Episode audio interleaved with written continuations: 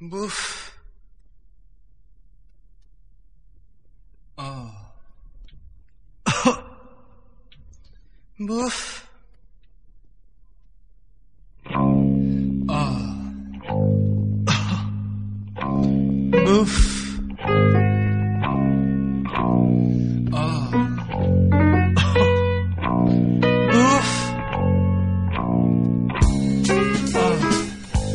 Hace muchos años, tantos que aún no había nacido ni siquiera vuestro abuelo, había un país llamado Tartaleta, gobernado por un rey bajito y gordo que se llamaba Tristán III, pero al que el pueblo llamaba Calabacín. ¿Padre? ¿Por qué al rey Tristán III le llamáis el rey Calabacín? ¡Sí! ¡Cállate, hijo! Podría oírte algún cortesano y enviarme a mí a galeras por muchos años. Le llamamos rey calabacín porque es lo mismo que un calabacín. Y yo creo que dentro, en vez de ideas, debe tener solo semillas. ¡Qué bueno, padre! Eso es muy gracioso. Pero no se te ocurra hablar más de ello, porque podía ser la ruina de nuestra familia. Oh.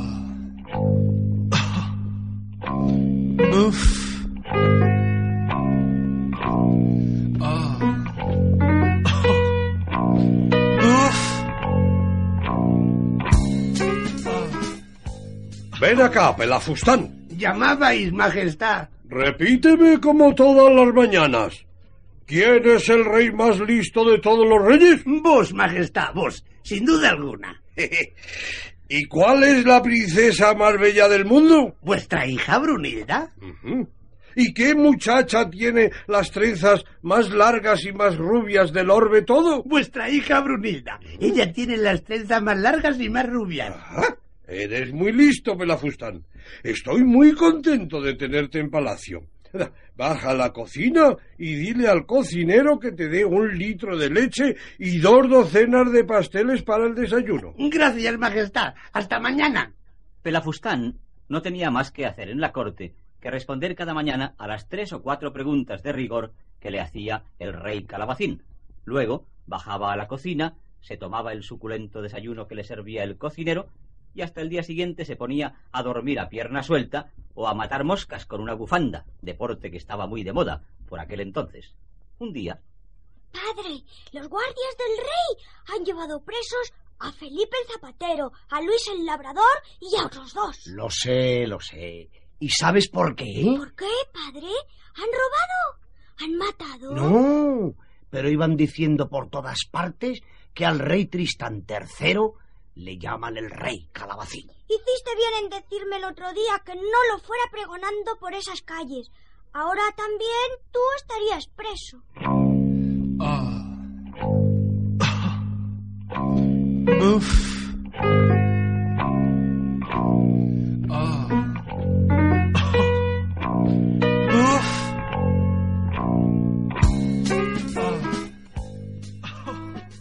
Ven acá, Pelafustán.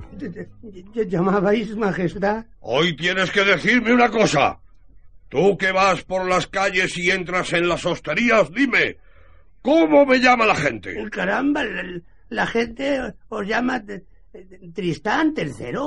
¿Cómo ha de llamaros? ¿Estás completamente seguro, Pelafustán? Bueno, te- también os llaman el rey valiente y el rey justiciero. ¿Y nada más? Pues eh, también he oído decir que os llaman su majestad. su- ¿Y nada más?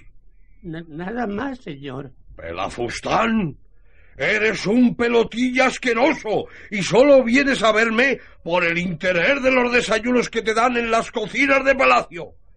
Sé que por ahí me llaman el rey calabacín. Majestad. Eres un mal ciudadano. No le cuentas las verdades a tu rey. Me has engañado. Pero, señor, yo... ¡Maldito Pelafustán! Vete ahora mismo al oficial de mi guardia y que te dé cuarenta azotes en la espalda. No, azotes no, azotes ¡Has no. mentido al rey! ¡Insensato! así se vio pagado por el rey Calabacín el triste, desgraciado y pelotillero Pelafustán, que mientras recibía los azotes decía ¡Ay! ¡Ay! ¿Por qué no le diría yo desde el primer momento que no es el más listo, sino el más tonto de los reyes? ¡Ay! ¡Ay! ¿Por qué no le diría yo que en la calle le llaman el rey calabacín y no Tristán tercero. ¡Ay! uy, ¿Por qué no le diría yo que su hija no es la más bella, sino una muchacha vulgar y corriente? ¡Ay! ¡Ay! ¡Ay! ¡Ay! ¡Ay! ¡Ay! ay.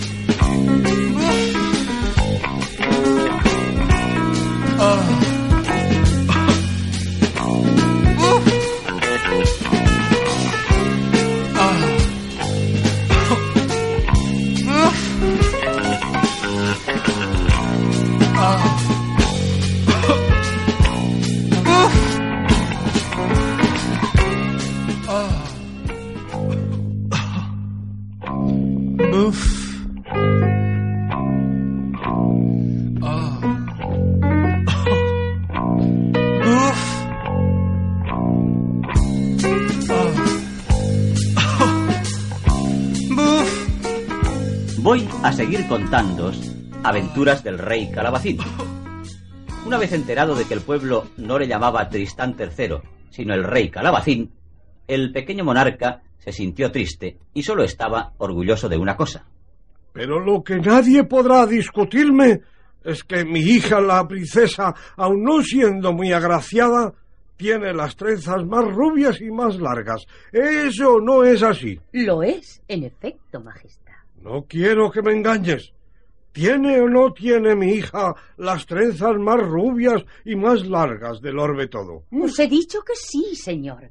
Vuestra hija, la princesa Brunilda, si no bella, porque no puede decirse que sea bella, es la dueña de las más rubias y largas trenzas que yo he visto. No quiero que me engañes. Dime que es cierto y real y verdaderamente es así. Después de lo que le pasó al pobre Pelafustán, señor, ¿cómo podría engañaros yo? La verdad, y nada más que la verdad os digo. Las trenzas de la princesa Brunilda son las más rubias y las más largas. Cierto debe ser. Porque de otro modo, ¿sabes que te esperan cuarenta azotes como cuarenta cañonazos en las espaldas? ¿Y Pero ya que me tenéis aquí para deciros todo lo que se sabe y se dice, ¿Qué? ¿Es que hay algo más? No serán cuarenta, sino cien los azotes que te daré. si- dejadme hablar, señor, os lo suplico. Habla, vamos. Del mismo modo que ya sabéis que os llaman el rey Calabacín, No nombres la soga en casa del ahorcado, villana. del mismo modo que ya sabéis algunas cosas que antes ignorabais, señor, conviene que estéis avisado. ¿De qué?